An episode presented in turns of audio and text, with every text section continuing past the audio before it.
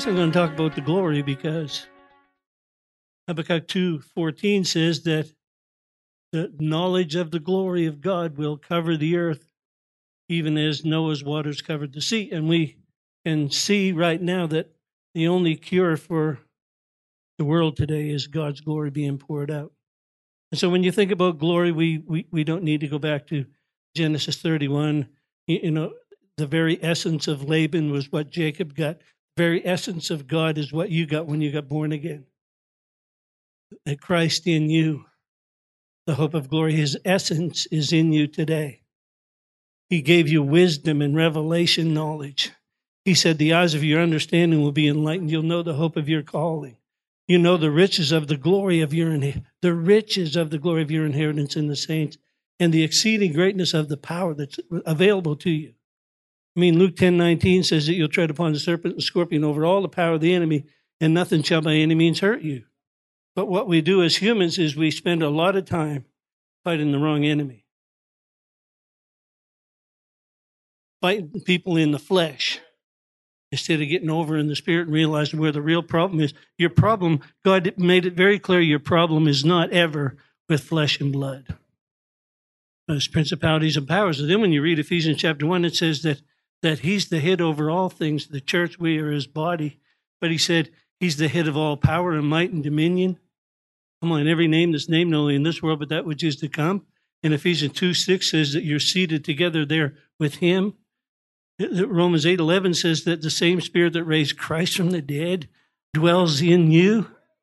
So you ought not to be pushed around by any devil.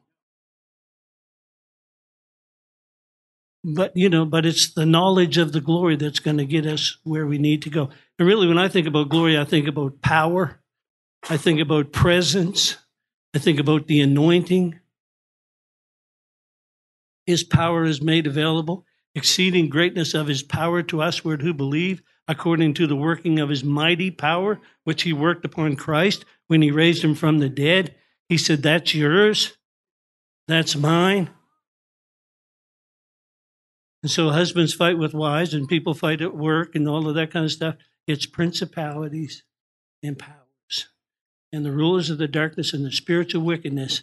And the devil, if he can find a, a button to push, he'll push you. But if you got no buttons, no, no, if you just get up every day and say, this is the day that the Lord has made. I'm going to rejoice and be glad in it. I'm not going to get mad in it. I'm not going to get sad in it. I'm not going to be concerned about what he's doing, because I got my eye on what God has done. Amen? So, so let's turn in our Bibles to Mark chapter nine. So think about it. His power, his presence, his anointing. Now, how many Christians do you know that are living that? Do you know any right now that are living the fullness of God? No, but this is this is the end days church. How many of you got the prophecy that we sent out of Kenneth E. Hagin, the last one that we sent out? He was talking about you, talking about the end time church and the power. Like the early church, the early church knew. Matter of fact, I've shared this with you before. When you go to Israel, I don't care where you go there, you go into those old, old uh, churches and the old synagogues, and when you see pictures, you see halos. One that really stood out to me is they were out fishing. The disciples were out fishing, and they had a halo dr- drawn over each one of them. They didn't imagine that. Think about Moses in Exodus chapter, Exodus, Second Corinthians chapter three. When he came down off the mountain, the Bible says that he had beams of light, shafts of light coming out of his forehead. How many of you know you'd see that? How many of you know he put a veil over his face?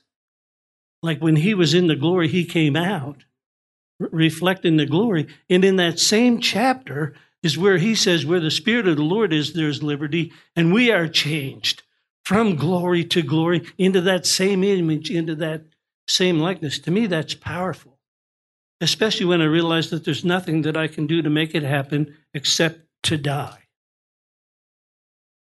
I know I need to die, because if the glory was manifesting in me right now, and, and you saw it, and I was doing miracles and signs and wonders. I said to the Lord a long time ago, I have passed the, the poverty test.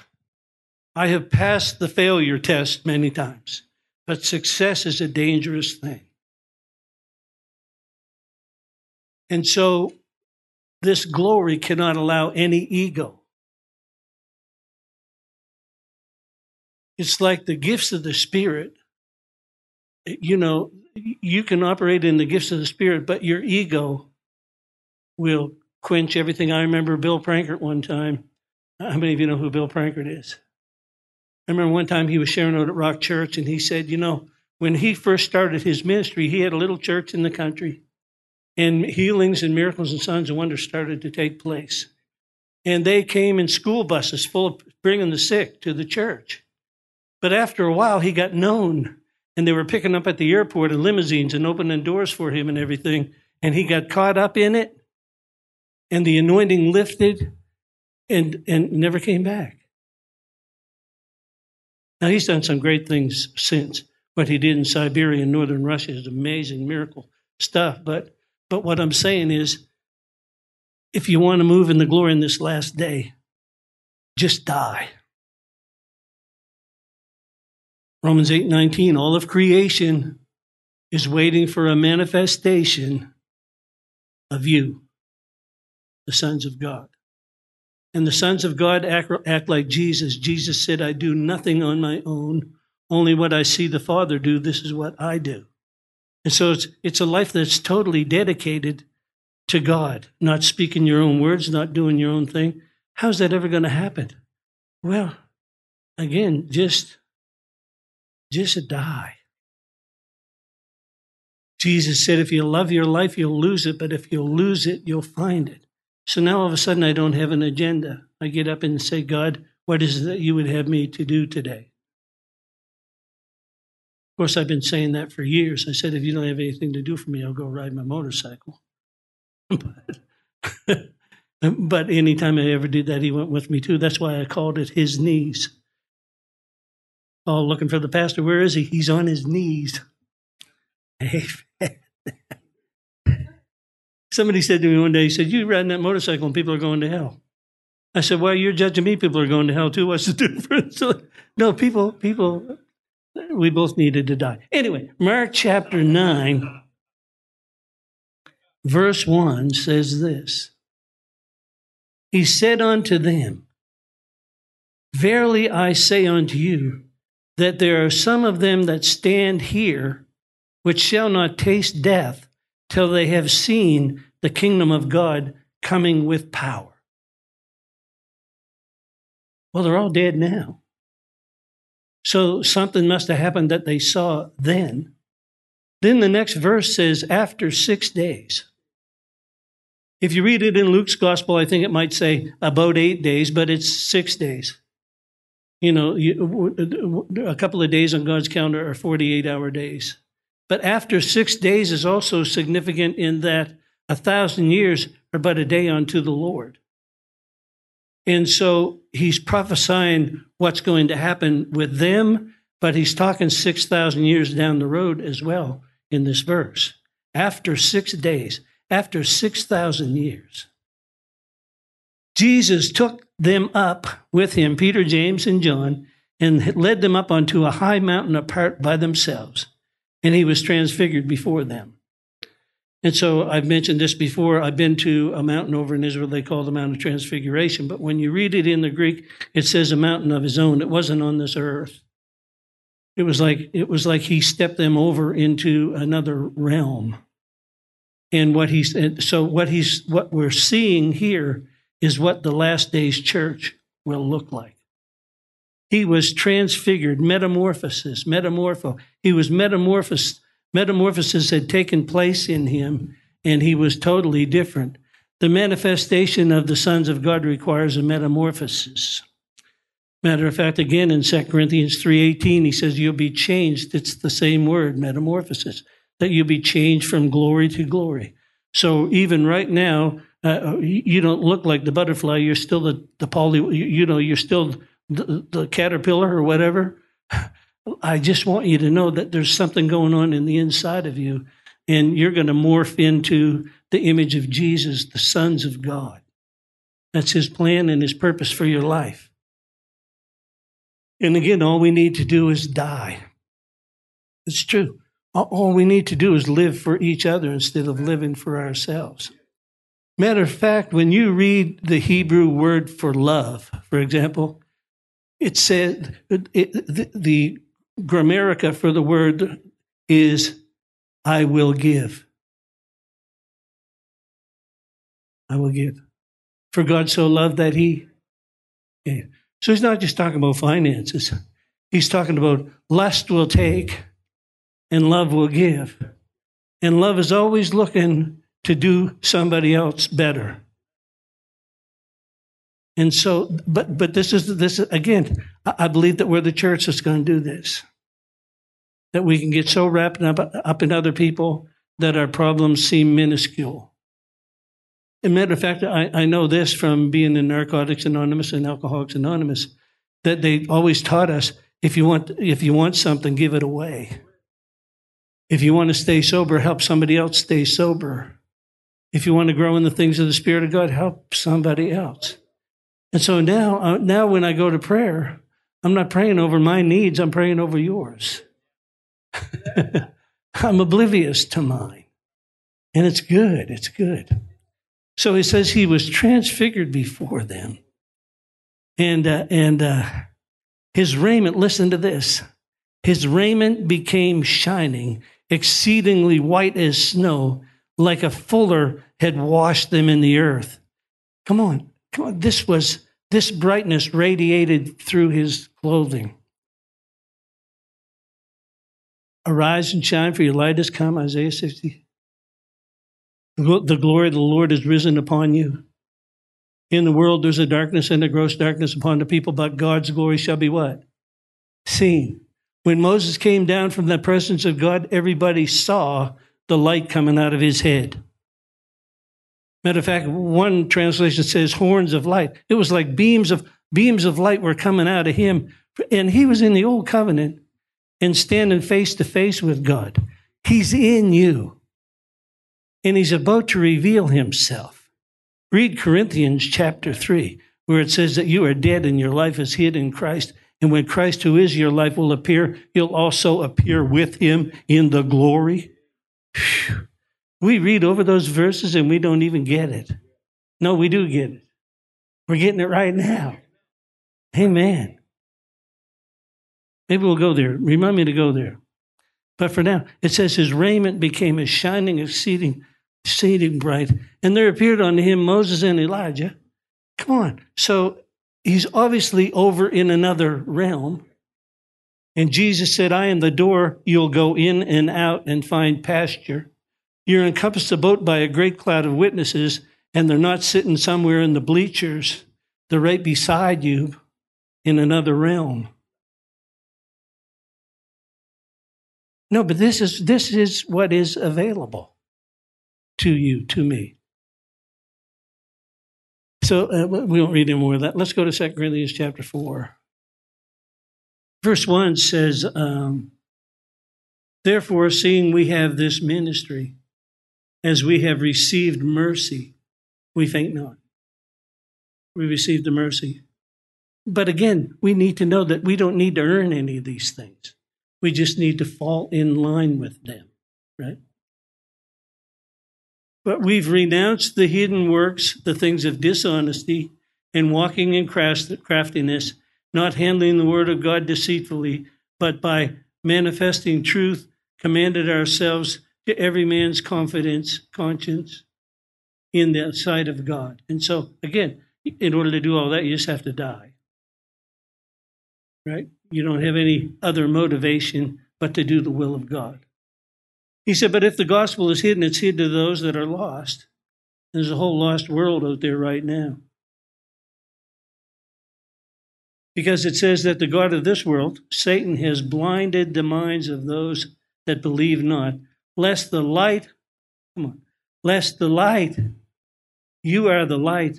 Matthew five fourteen says that you're a light on a hill, a city, it can't be hidden.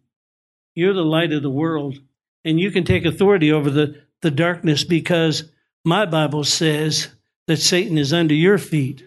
My, my Bible says in Romans sixteen twenty-two that the very God of peace will bruise Satan under your feet shortly. You're not under his feet.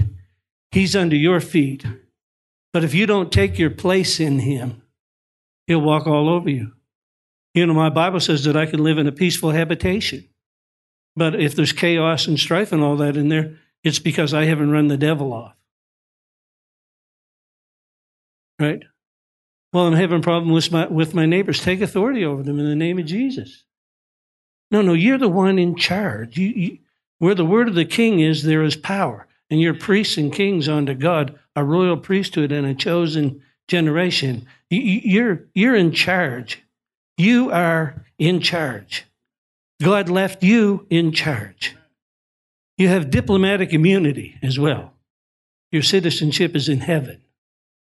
Your citizenship is not here.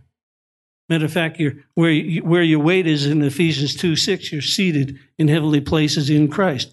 Where you're seated right now in here is where your weight is in the natural, but your weight in the spirit realm is seated with him. So you're seated in, in the place of honor, in a place of uh, authority. I've given you authority to tread upon the serpent and the scorpion and over all the power of the enemy, and nothing, not by any means, shall hurt you. But God, look what's happened. No, no, I gave you the authority to take charge of this, and so you got to, how long will it take? Well, he said, you overcome by the blood of the Lamb and the word of your testimony and loving not your life unto death. What that means is you're going to fight till the death. If you got to fight till the very end, you're going to win. You're just going to fight through whatever's going on. You don't say, well, if it doesn't change by Tuesday, I'm going to quit. You just keep fighting.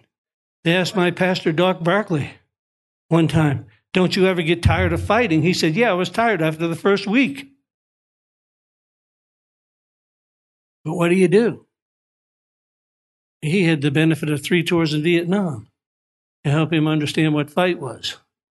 You can't take your boots off and go lay down in the middle of a military uh, battle.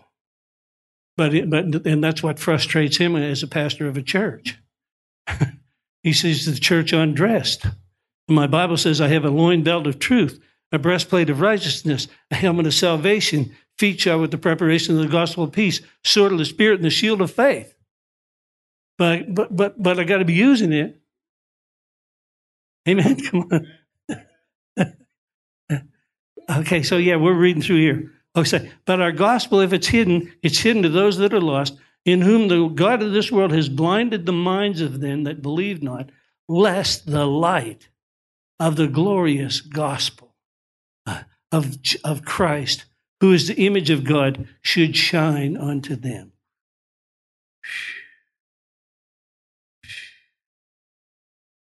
Hallelujah.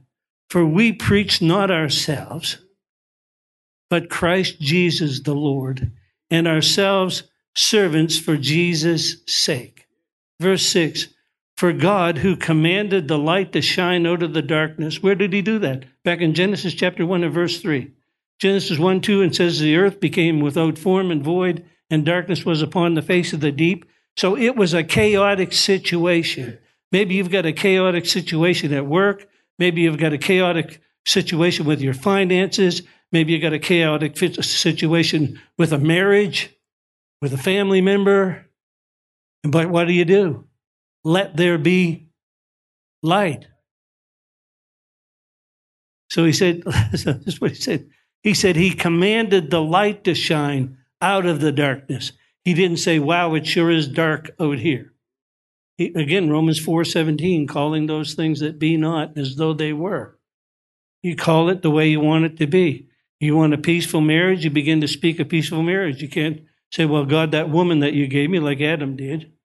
You can't go doing that, because it's your responsibility, especially the man, because the woman is by nature a responder and the man is the provider. And so if the woman is responding in an ugly manner, you don't like what you created. The man is the provider. He provides the atmosphere to the woman to grow. I don't know why I'm on that, but if, it's, if it fits you, take it home. Yeah. But he said he commanded the light to shine out of darkness, shine in our hearts, to give the light, and now here we go, to the light of the knowledge of the glory of God in the face of Jesus Christ. So this transformation comes by knowledge, comes by revelation knowledge. The eyes of your understanding being enlightened. It's not head knowledge. Not ever going to get to the glory of God by operating in your head. I don't know how many things I missed over the years because they didn't make sense to me. I was talking to Nancy about that on the way in tonight. I said, you know, some of the things that I used to, to mock and, and, and make fun of years ago, I don't anymore because I realized, I realized one day I didn't know everything. Have you ever got that revelation? It's quite a thing, isn't it? If they're not doing it my way, they're not doing it right. Do you ever feel like that? I found out there's a lot of people doing things right, but they weren't doing it my way. And so I don't dismiss things anymore and say, well, that's not of God because I can't find it in the Word. I realize that signs and wonders are things that you wonder what it is. And I know I've seen wildfire too. I've been in enough meetings to see wildfire. But again, I would rather have wildfire than no fire any day. Give me some wildfire, God. Bring the wild ones here. Hallelujah. Well, you turned the church into a circus. No, I didn't. You, uh, Jesus did that in the, in, when he sent the Holy Spirit in the upper room in Acts chapter two. That's another uh, uh, indication of, what, of the last days because uh, Paul, Peter said, this is that, spoken by the prophet Joel. Come on. The day of Pentecost was fully come, and they were one accord in one place. There came a sound from heaven like a mighty rushing wind, and filled the place where they were sitting. I don't know if they all blew over or if they just heard the wind.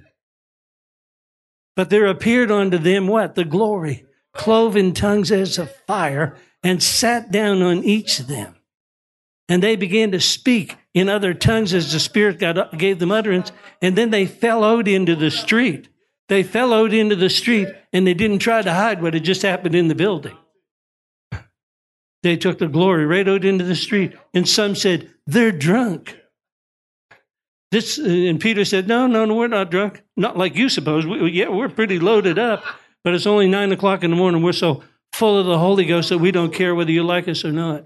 We're so full of the Holy Ghost that we don't care if you like the way we act or not. We're so full of the Holy Ghost that we're we're un, we're not unconscious. We're God conscious, but we are not self-conscious. You'll never be free until you're rid of that. You can't be free and be self-conscious. Impossible, impossible, impossible. Can't be self-conscious. What are they going to think about me? Well, they're probably not thinking about you anyway. They're so wrapped up in their own deal, they haven't got time to think about you. No, but it's true for most cases. Wonder what they'll think of me. They'll forget about you five minutes after you're gone. Matter of fact, if you die, give them a year, they won't even remember you were here. Four days. Hallelujah. Can we make it to verse seven? But we, we have a treasure. We have the glory in the earthen vessel. And again, I encourage you to go back and read Gideon, the story of Gideon in Judges six, seven, eight, around there. And how God reduced his army to three hundred because it wasn't about how many people were there. He sent away the people that were fearful. The pandemic hit and they all went home. No, no, no, leave that alone. he, no, he sent the fearful home because fear is contagious like faith. And if you get if you if you get a, a, get that fear spreading like. Like the media understands that now really well. If they can spread fear, they can they can hinder the world.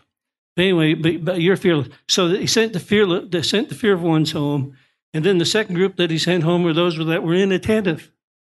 They got down on their hands and knees and lapped water out the brook, indicating that they weren't really alert for the battle. But the mature ones, the three hundred, scooped it up and kept their eyes open, like Nehemiah. Building the walls in Jerusalem. They They worked with one hand and had the sword in the other. And really, when you read the book of Nehemiah, by the way, it's talking about building your spiritual life, the gates and all that. It's all a story on your life. It's not just a story about what happened back, five, you know, twenty-five hundred B C. It's got to do with you, five hundred B C rather. So anyway, um, hallelujah. What was I saying before that? Help me, help me, somebody help me. Yeah, in an earthen vessel. And so the three hundred that were left, they surrounded the camp of the enemy, and they had the fire inside the earthen vessel. And they took and smashed the top off the vessel and lit up the horizon and defeated all the enemies of Israel. The Midianites were totally defeated in one day when the glory showed up. In three hundred people. Wasn't a big army. It, it doesn't take a big army. It took one hundred twenty people in the upper room. What was their qualification? They were waiting on the Lord. That's it. Didn't matter what their background was. They went there and waited for God to move, expecting God to move, and he did.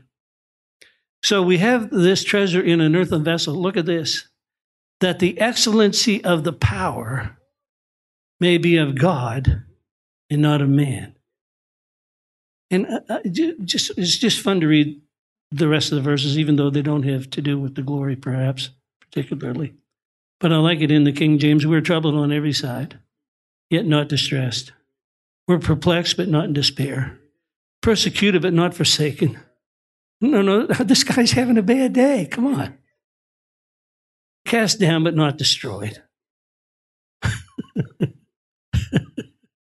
Oh, wow, come on, bring on, bring it on, God. No, no, no, no. Always bearing about in our body the dying of the Lord Jesus Christ, that the life of Jesus might be made manifest in our bodies.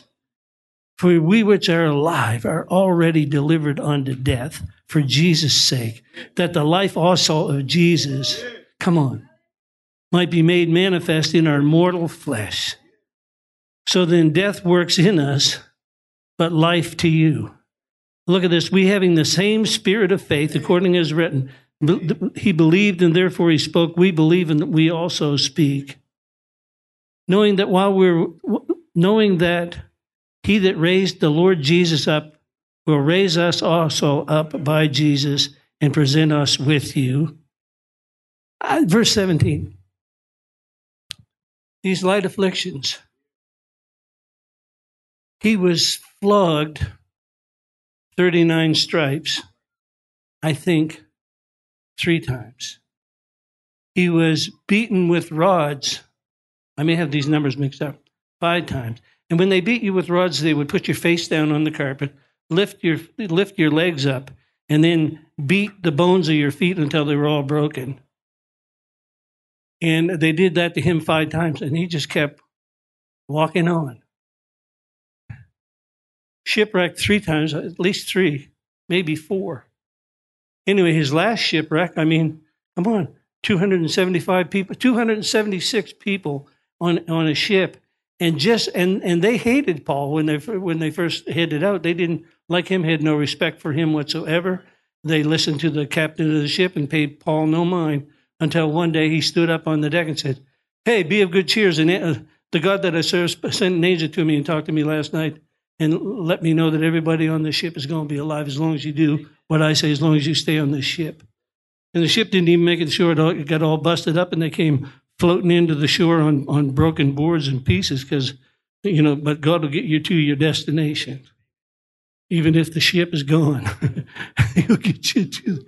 But I mean, so, but, but here's Paul saying, the, these light afflictions are but for a moment. He knew something. He knew Christ the healer. He knew that you can break the bones of my feet today and tomorrow I'll be walking somewhere else to go preach. No, no, but this is the super, this is somebody operating in the glory of God. This is somebody that was praying fervently, uh, praying, "Oh God, give them revelation knowledge. Strengthen them with might by your spirit in the inner man. Let them know that you dwell in their hearts by faith and they're rooted and grounded in love." and able to comprehend with all the saints the breadth, the length, the depth, the height, to know the love of Christ that passes knowledge, that you can be filled with the fullness of God. Let them know that as he is, so are we in this world, that you may have enemies that hate you, but nobody can stop you. Nobody can stop you. Hallelujah. So these light afflictions, which are but for a moment, works, works, it works. Come on. The trouble that you're going through, look what it says here. It works for you. Yea, though I walk through the valley of the shadow of death. There's no way around it. You have to go through it. But you go through it knowing that there's a table before, prepared before you in the presence of your enemies. And the, and the shadow of death is not, is not physical death. It's you dying to yourself. Oh, God, please deliver me. No. No, just keep walking, son. Keep walking, daughter. This light affliction, which is but for a moment, works in us far more exceeding. Look at this. The eternal weight of glory. Somehow what you're going through is producing glory in you. Now, you, I know you can pray and squall and cry and ask God to get you out of it, but just, just die.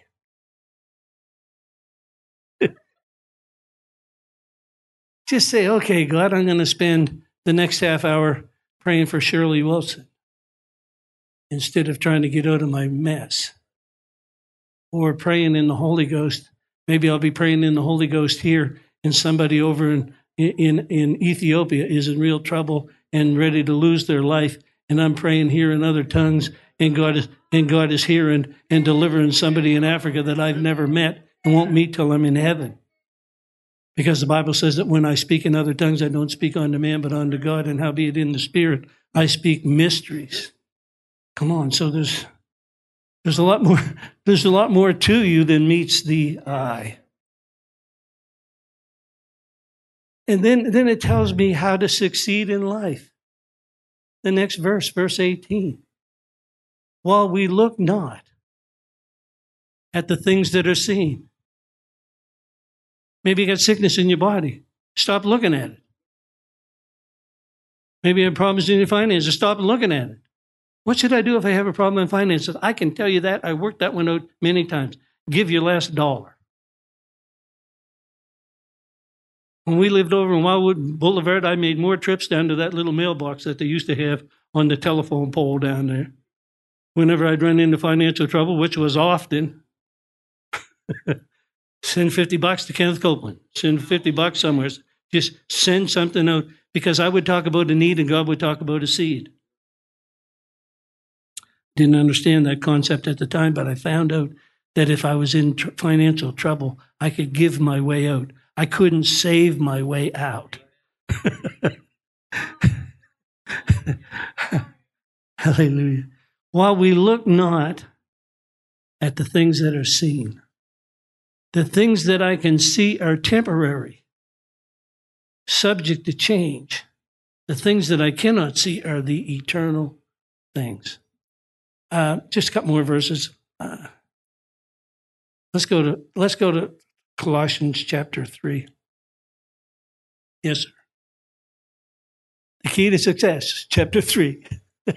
If you then be risen with Christ, seek those things that are above, where Christ sits at the right hand of God. Set your intelligence on the things that are above and not the things of the earth, for you are dead, and your life is hidden with Christ in God. When Christ, who is our life, shall appear, you'll appear also with him in the glory. That's Romans eight nineteen, a manifestation of the sons of God. Then what should I do, God? What's my part? Mortify your members that are on the earth.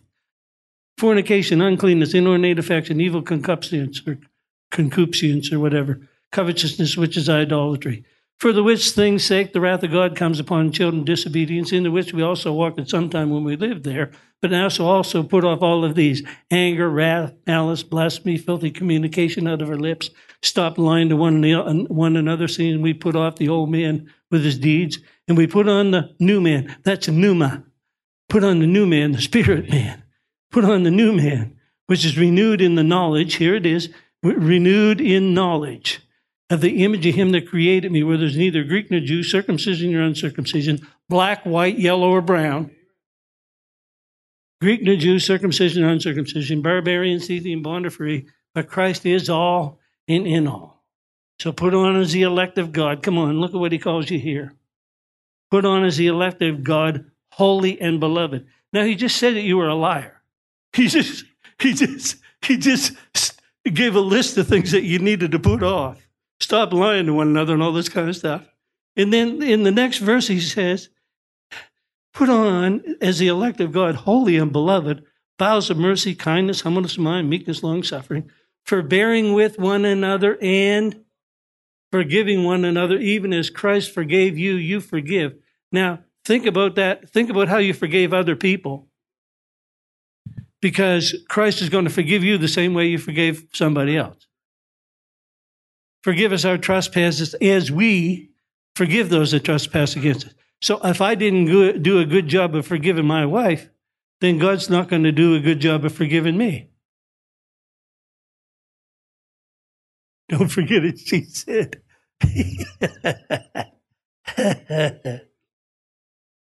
Above all things, put on love, the bond of maturity, and then let the peace of God rule. You let the peace of God be your umpire, be your guide. Whenever the, in the Old Testament they had the cloud that, that led them by day and the fire by night, you've got the peace of God.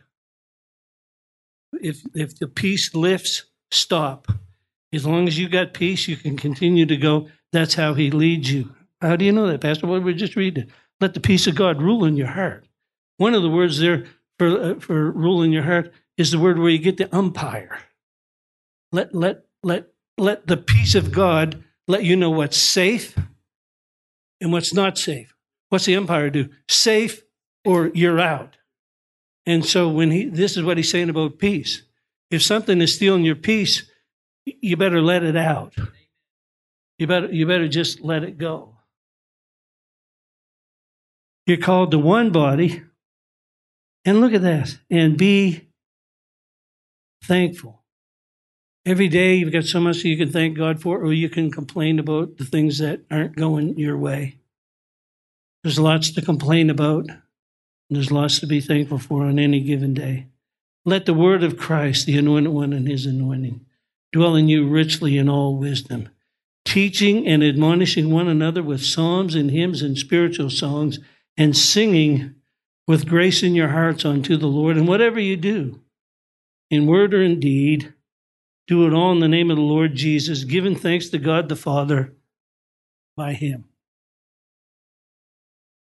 That's how we get to the glory.